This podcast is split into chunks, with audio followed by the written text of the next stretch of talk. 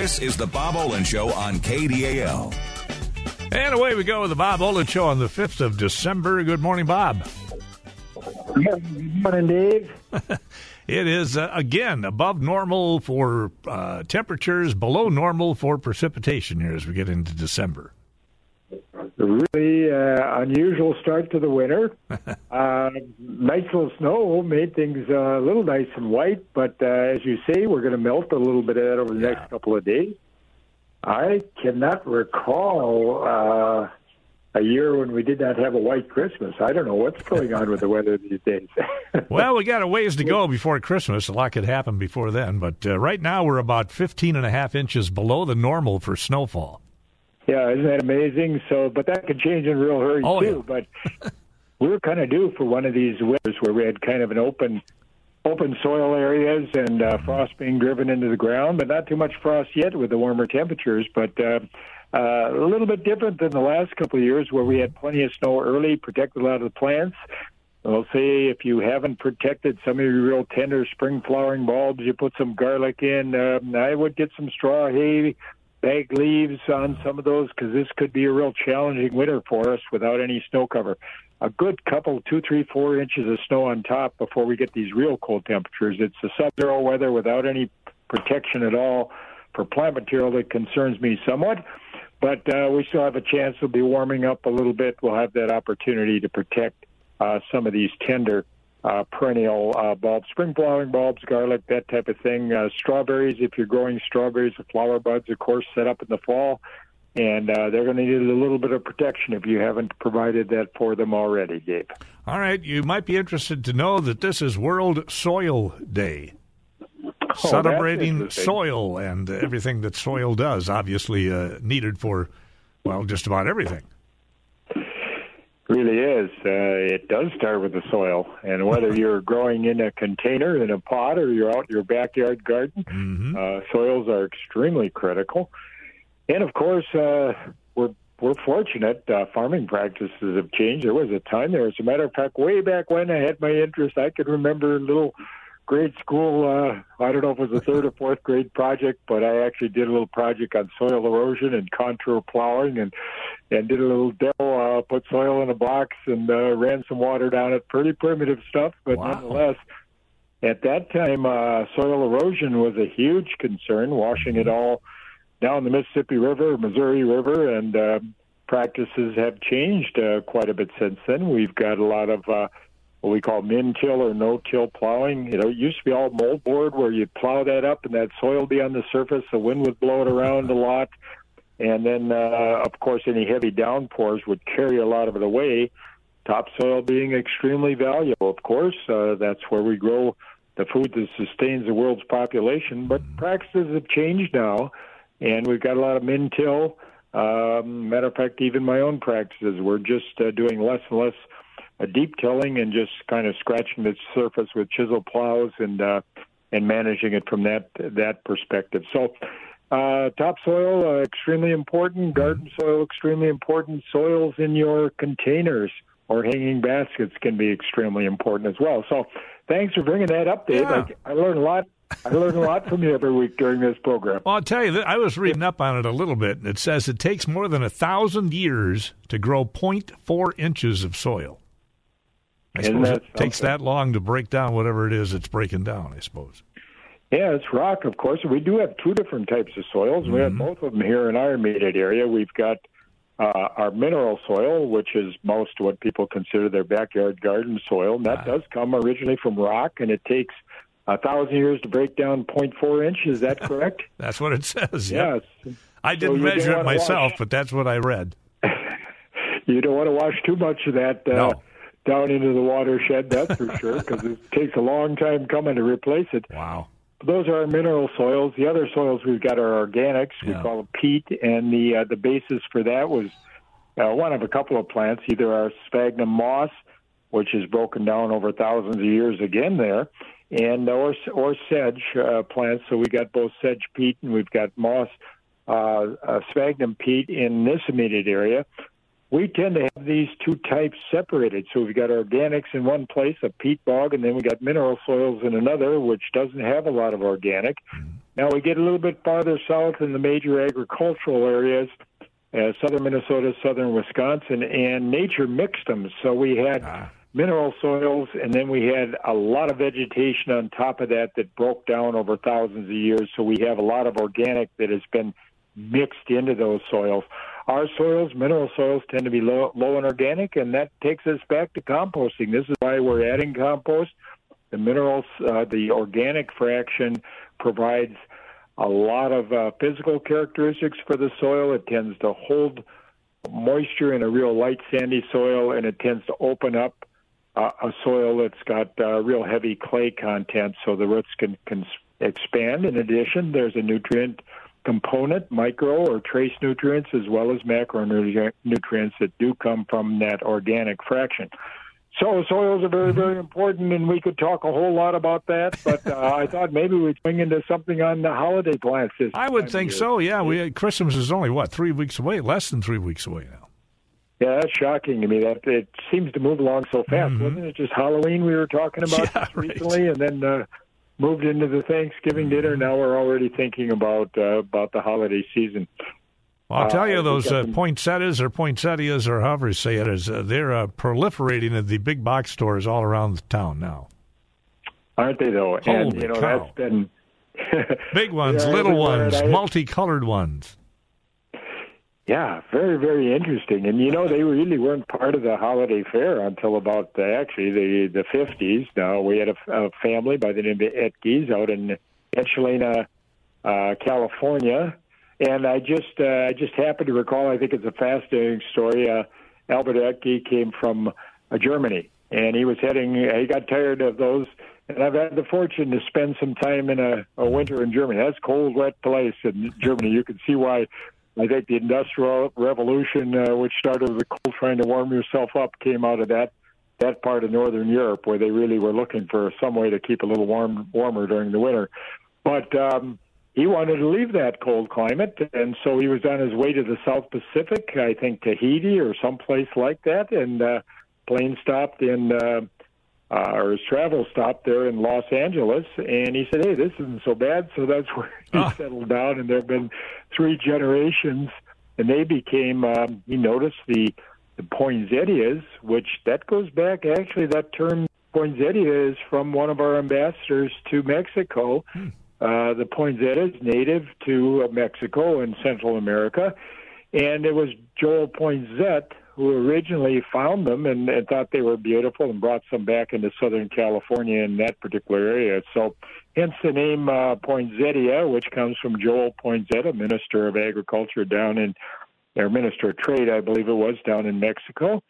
But it was really the Ecke family. Uh, he saw these plants growing uh, natively in Southern California, and he really was instrumental in, in figuring out a way to take cuttings and to grow them in a manner in which uh, they could be uh, potted up. They were kind of long, and I've seen them in the natural environment. They're kind of long, scraggly plants. They have the beautiful uh, red bracts. Now, these are not leaves, or these are modified leaves. They're not really the flowers. The flower on a poinsettia is that little uh, yellow bud in the in the center of those bracts or modified leaves that that change color. But they that's native to the plant itself. But they were tall, scraggy uh, shrubby plants, and it was really the Ecke family that figured out a way to make them more compact and actually grow them in pots and containers and greenhouses, and then spread them throughout uh, first the United States, mm-hmm. and then uh, throughout uh, at least Europe and, and Northern Europe. It's become an extremely popular plant yeah, in Europe, and I think they uh, they have as many poinsettias, huge produ- production in the European market as well. So that all started in Southern California with the Ecke Ranch, the Ecke family, and uh, they just uh, recently, I believe, sold out their their operation to the one that, one of the big uh, flower growers in the in the Netherlands, which is kind of a shame because they were on the forefront of doing uh. so much development, and I'm assuming they still are. It's just they become uh, part of this uh, this huge multinational uh, company in the process. But you're right, Dave. Boy, we see a lot of uh, poinsettias out there in yeah. the in the retail trade right now. They're a great gift. lots of very interesting colors, and I get this question. The breeders are doing really a, a very good job on shapes and colors, but Yeah. the natural color uh, of poinsettias are really we start with the red Yeah. and then variations of red, which is going to be pinks, and then we've got some creams and whites that are natural, and now we've got some some oranges that are uh, they're kind of subtle salmon color, I would call them. Oh, Uh, there's a variety out there called Orange Glow, which is uh, which is natural. But then we've got also these uh, uh, very vivid color. There's some very extremely bright oranges. There's purples. There's blues out there. yeah. Listen, folks, those aren't natural. No, and they got sparkles really- on them too, and I'm guessing the sparkles are not natural. They're not natural either. No. Yeah.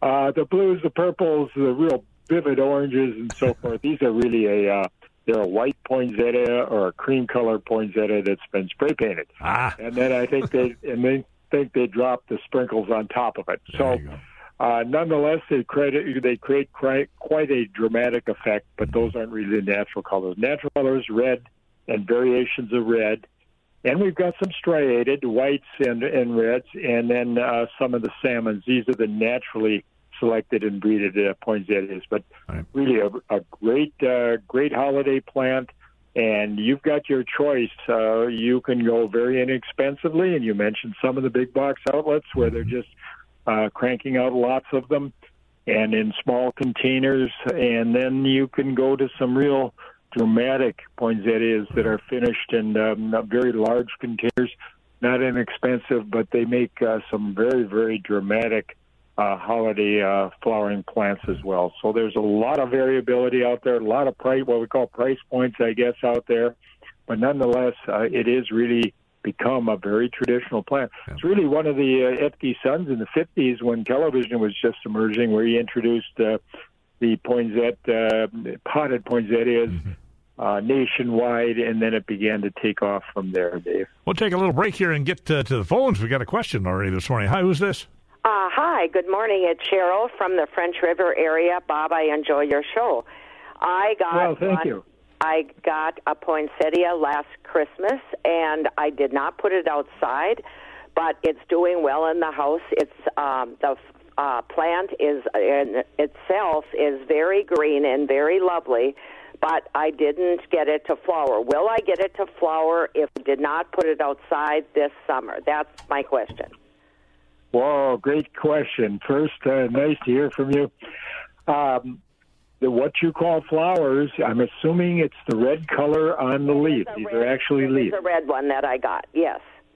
Right. Okay. And when you say you didn't get it to flower, you may have gotten it to flower, but actually you didn't get the leaves to turn from green to red.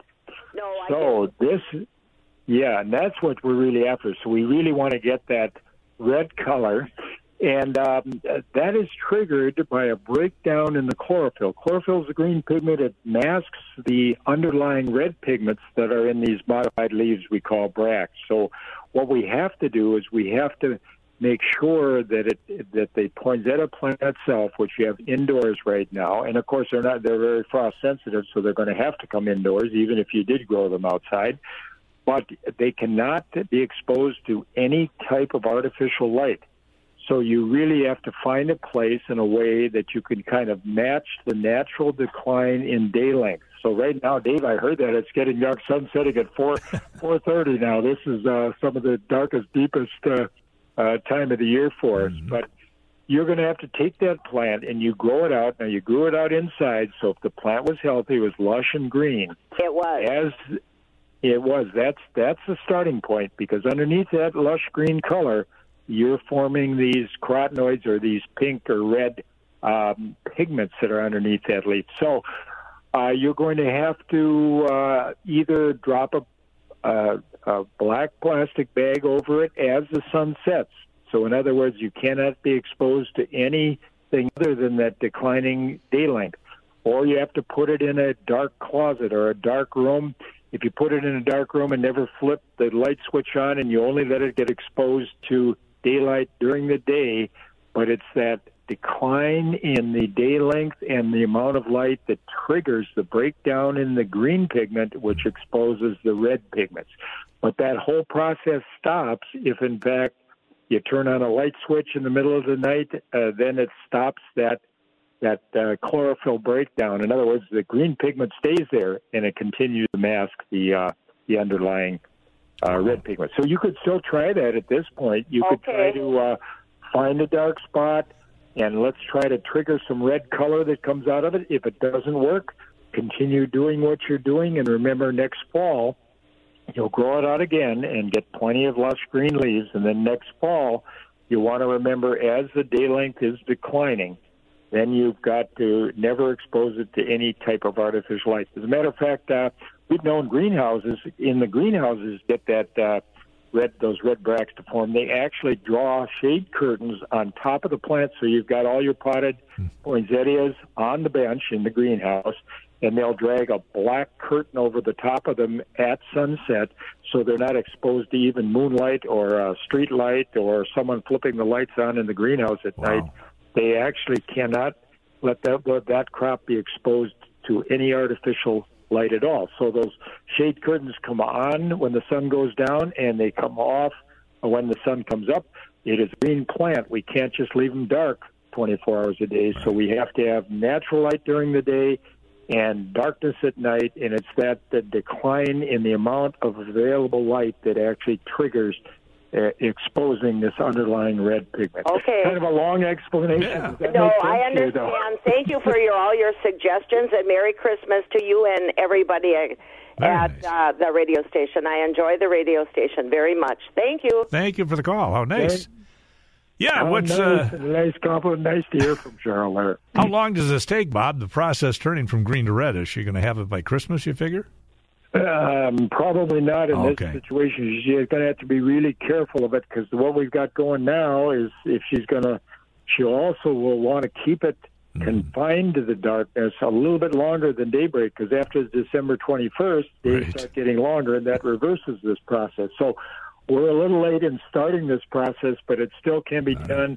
But you're going to want to be sure that you kind of monitor and make sure it gets plenty of darkness, more than 12 hours worth and that's going to switch. And then we got to have light during the day. I've I've told people put a black plastic bag or put it in a closet, uh, as I just mentioned, and then they leave it there, and that isn't going to work either No. because during the day it's a green plant. It has to be exposed to only a shortened amount of day length during the day. All right, we got to take a break, and then we'll be back with another caller. That's coming up right after this.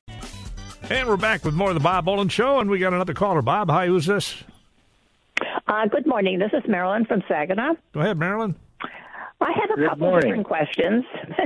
I have a peace plant, a big one that's like three feet high in about a 12 inch pot, and it continuously loses dot leaves. You know, it keeps if the rest of it's healthy. It keeps bringing new ones, but there's always every few days there's another dead leaf coming off it. Does it need to be repotted? Does it need to be split, or what is this problem? Well, I think are these are the are the leaves lower leaves that are falling off, yes. hmm or are they throughout the plant? Lower leaves. Okay. They're, they're kind of yeah, they're kind of the lower ones down there, yeah, and then the bigger ones, you know, up uh, are they keep Right. The, growing big the ones. new ones. above, Well, yeah, The good news is you're doing so, a lot of things right because you're still getting the new growth. The lower leaves, when they begin to fall, you know they're shaded, they're older, and they just they do begin to decline. Now it's a little bit difficult time for the plant world right now, the indoor plant world, because uh, of this day length. You know it's getting darker and darker, and uh, less and less. So you got lower leaves, they're older. There's less sunlight. There's less sunlight filtering down into those lower leaves. So those uh, chlorophyll breaks down, and uh, again they begin to fall off. I would say a couple things you could do. If you take a look at uh, the best windows, are really the southern windows for good exposure. Now they don't want it to be hot, so you, you maybe curtain slightly curtain filtered uh, southern exposure or uh, sub, southern exposure uh, where there may be a little bit of shading involved there, but more light during the day. Southern or east windows, if you can move them that direction, that's going to be helpful. The other thing is, um, you know, slightly cooler temperatures uh, would be helpful. So if you had an east window in a in a bedroom or a south window in a bedroom that's being kept a little bit cooler, now by that I mean uh, not 50s, but I would say mid 60s or lower 60s. Uh, that will also help uh, that particular plant, setting new growth and then retaining some of the old growth. Uh, a little more humidity. Our houses get extremely dry, so a little bit more humidity. You want to create an environment, a little bit more light, uh, a little bit more humidity, slightly lower temperatures, so that this plant uh, continues to grow and set new leaves but uh, doesn't want to shed those old leaves that are that find those conditions less than the than the optimum.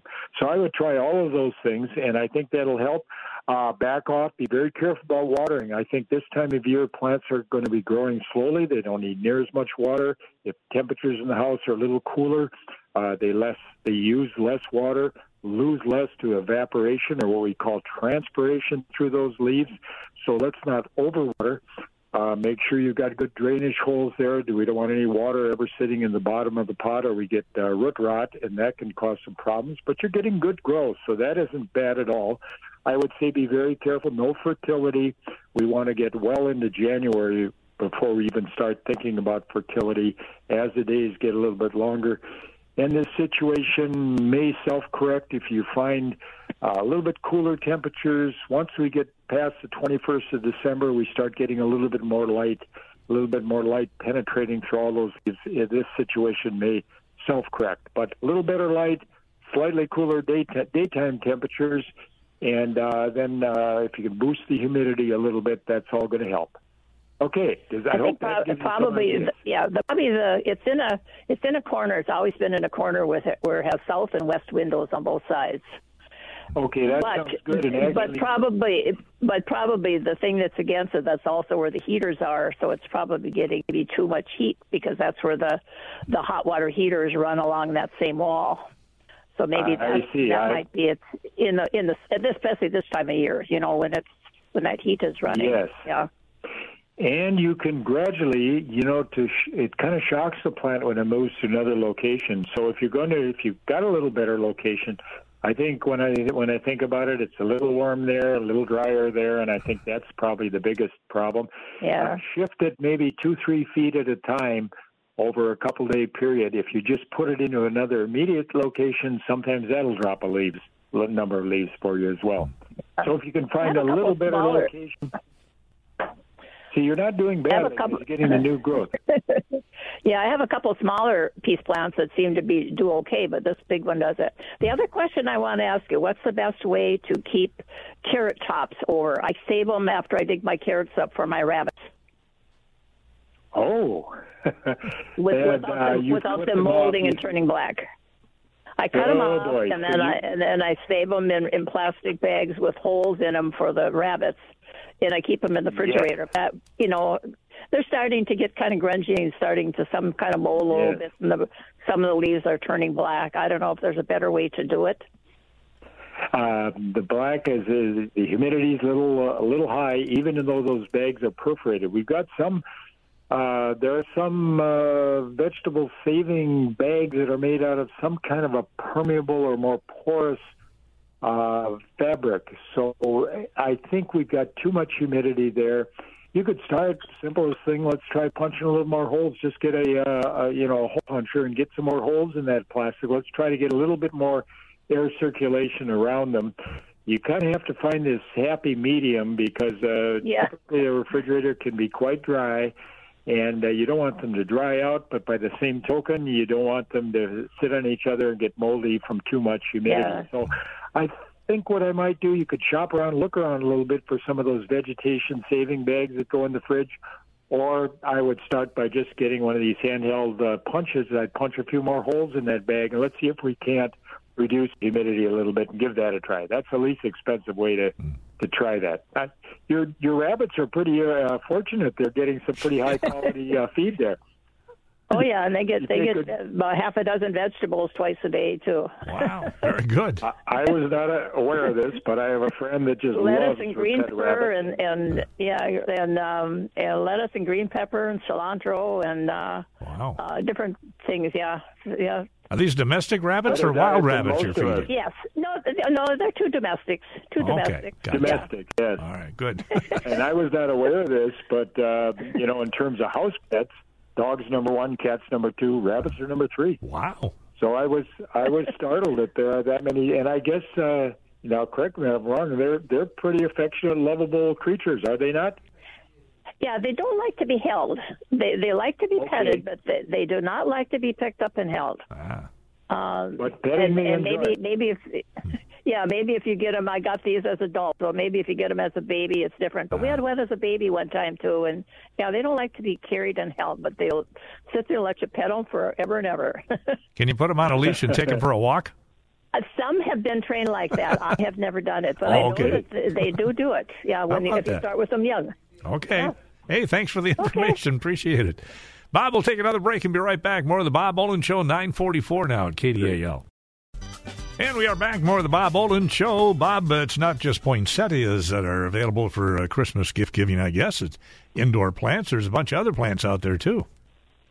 There are there are a lot of really great holiday plants. I think of the cactus family. Ah. But I take you back to the poinsettias again. Sure. Uh, real, real quickly, uh, they're great gift plants. They're very durable. They can actually last for years. We had a caller there that, that was very successful getting the plant to grow out. If you get a nice lush green plant, good southern window. They are, however, um, you know, they like it warm. Uh, they're not unlike some of our other house plants. I recommended there with the peace plant slightly cooler daytime temperatures. Uh, the poinsettia, as long as there's adequate light, they like it warmer. So we're looking at uh, the 70 degree range. But if you buy one for gift any place, even when you think it's a warm, mild day, like we got 37, 40, 45 degrees, whatever is going to come over the next several days, uh, if you're going to buy them, make sure they're protected when they leave the store. They're in this nice, warm environment. Uh, they've been well cared for. Uh, get a plastic wrap over the top. Uh, don't think, well, my car's only, um, you know, a 100 steps away. It won't cause any damage. The colder it gets, uh, the more vulnerable they become. So uh, cover them up with good poly. The other thing, uh, so many of these plants come in plastic containers. They have very light soil, peat peatobite soil, which is uh, leads me to think a little bit about your. This is the day of the soil, is it? Is that what we're uh, commem- commemorating? Yeah, International Day of Soil, yeah. There we go. International Day of Soil. Or World Soil Day, I guess they're called. World Soil Day. Okay. Uh, the soils that these are going to be grown in, they're very light. They're peat peat based, uh, which with some amendments, it's basically sphagnum peat moss, very light, disease free, uh, a good growing medium as long as you flush uh, nutrients through that medium. There's not a lot of nutrition there, but um, uh, they will soil or water runs through them very quickly. So many of these particularly the least expensive uh, poinsettia plants are in plastic pots. Uh, oftentimes there's a foil wrap on the outside, so there may be drainage holes in the bottom of the pot, but with that foil, you hold onto the water. So uh, that, that moisture runs right through the upper layer of the plant when you water it, and then it sits down there. You get an inch or two of moisture in the bottom, and you rot the, uh, rot the roots. So the one thing you want to do if you're going to either for yourself or give it away, if it's got a foil wrap, let's perforate the soil, take that wrap off, make sure there's drainage holes because this soil is so light, we want that water to ra- drain through. Uh, be careful, don't overwater. Even if you've got the holes, you got a saucer underneath, you don't want that saucer to fill up with water because once again, that water's backing up and then we rot the roots off. So I would say good light, warmer conditions. Uh, they don't really like uh, a lot of hot, drafty conditions, so not in front of a uh, furnace outlet or something like that. And then be a little careful. Let's not overwater them. But if you're a little careful about them, when the danger of frost is past, you can move them out. Good sunny exposure. Uh, they grow extremely well. Don't even have to take them out of the pot. Just leave them in the pot. Then you're going to have to bring them in, of course, when there's the threat of frost in the fall. And then to get them to color up because they're going to grow beautifully during the uh, during the growing season. Lush green plant is what you want. Plenty of good growth. You can apply fertility, uh, water soluble again. So you're going to use a water soluble fertilizer. Yeah, particularly these least expensive, less expensive plants are in these peat soils. They got to have fertility. You can grow them out, bring them in. Just make sure that you follow the natural rhythm of the season and make sure they don't get any additional artificial light uh, during the evening, and those bracts will color up beautifully for you. They can last for years, actually. I've got several that uh, are just fun to grow. I can't throw them out, so uh, Well- I just keep growing them on. They get a little long and scraggly. I just say, do they get bigger as you go along? Do you have to repot them or something? Yeah, you will have to. Okay. Because, uh, again, they're naturally uh, they want to grow to kind of a shrub-like form. Over time, they get a little more scraggly, Mm-hmm. uh, but nonetheless, uh, you can keep them for years and years. And I like to move them out and bring them in and uh, have a little fun with them and try to bring those bracts into color. And uh, so they're a gift that we'll keep right on giving. As But long as you take care of it. yeah, as long as you Right. take care of it. Yeah, you you have to have a love for these types of things, Right. of course, because it does take a little attention. Take some attention when you're busy doing lots of other things. So, nonetheless, but uh, uh, they are fun, fun for kids. Uh, you can take cuttings from them. You can have uh, just a real good time with them. But again, warm season plant. Uh, we don't want those roots too wet and uh, not too drafty, but warm and, and good sun. So you want to find a good location for them as well. Just a little care instructions if you're going to give them away to people. Uh, I think no one will ever be disappointed getting a holiday plant, Dave. Now, how about these cactus plants? Do they uh, last forever as well if you take care of them?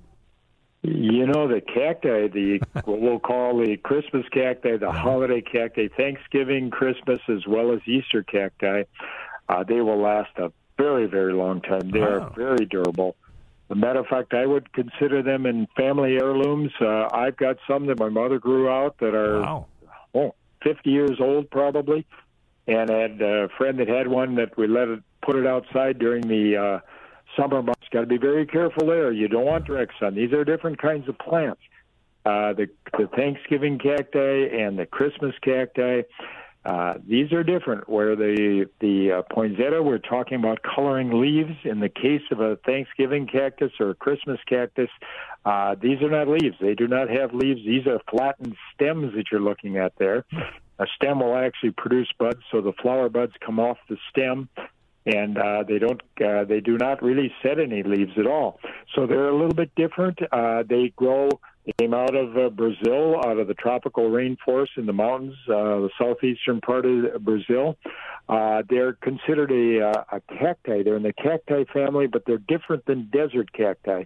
But these nice thick leaves, or nice thick stems that are on the Thanksgiving cacti, are there because they conserve water. Because even though they're in a uh, a tropical situation, most of them grow either up on trees or on rocky ledges, and uh, they don't really grow well in the soil. So they have to conserve their moisture.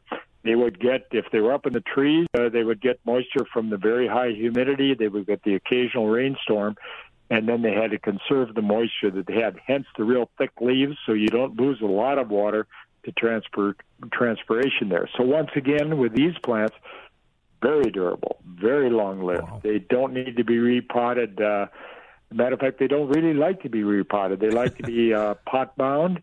Uh, they will grow relatively slowly. They they'll work on the north side of the house, where uh, we're talking about uh, the poinsettia on the south side. They want plenty of sun. The Thanksgiving and the Chri- Christmas cacti really like to be on the north side, and uh, they like it a little bit shadier, so they're really good for a low light uh, situation. Once again, to get them to bloom, first you got to have a plant that's grown out quite a bit, quite a bit. So you want uh, a good green plant there, and to get these to bloom, again, you don't have to be quite as sensitive about the the day length, but we like to have what we call uh, temperature diff, differential between day and nighttime temperatures. So you really have to have a, a regimen where your warmings up during the day, your your daytime temperatures are again maybe 65 to 70. You got to find a location where those those temperatures drop down into the lower 60s or maybe the upper 50s. So it's temperature differential that ultimately triggers the bloom. I get questions from people, why doesn't my Christmas cactus bloom any longer?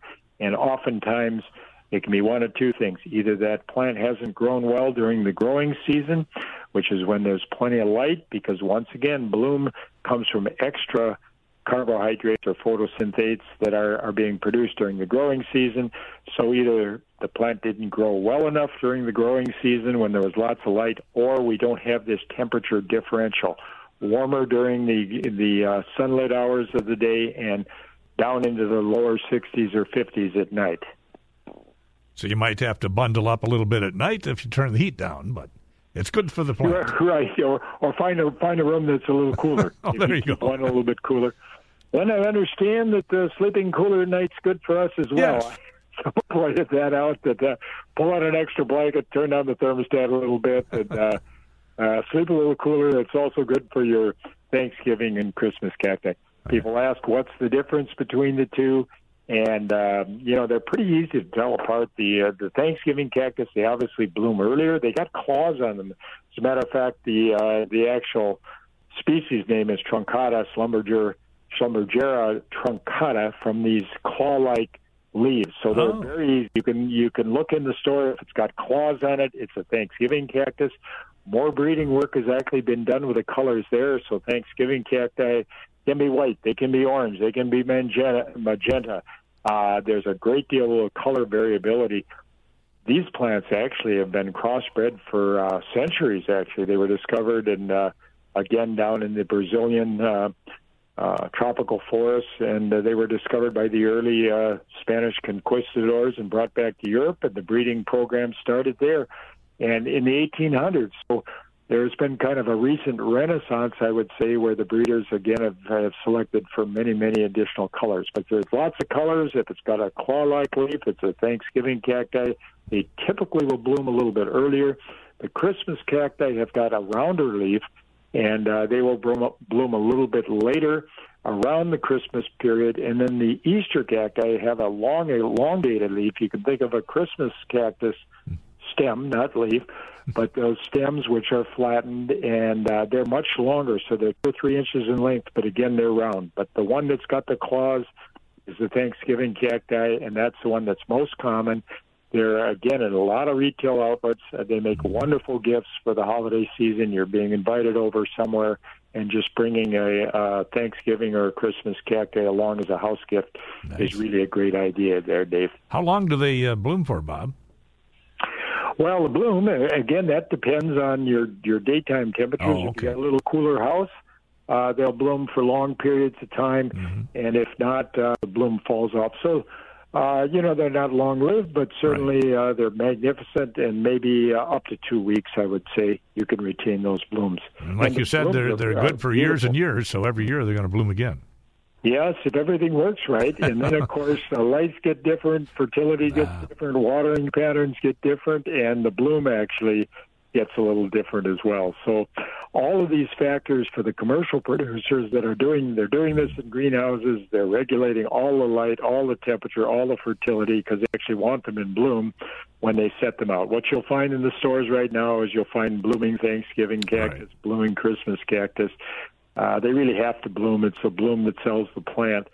So the commercial folks, uh, they're all raised in greenhouses. They're all potted, and they manage all the light, all the temperature, all the watering, all the fertility, and they've got that down to a science now. So they definitely will bloom right on schedule, right around uh, the holiday time. All right, Bob. As usual, thank you for the info. And uh, next week, I guess we can touch on trees again. You got your tree up yet?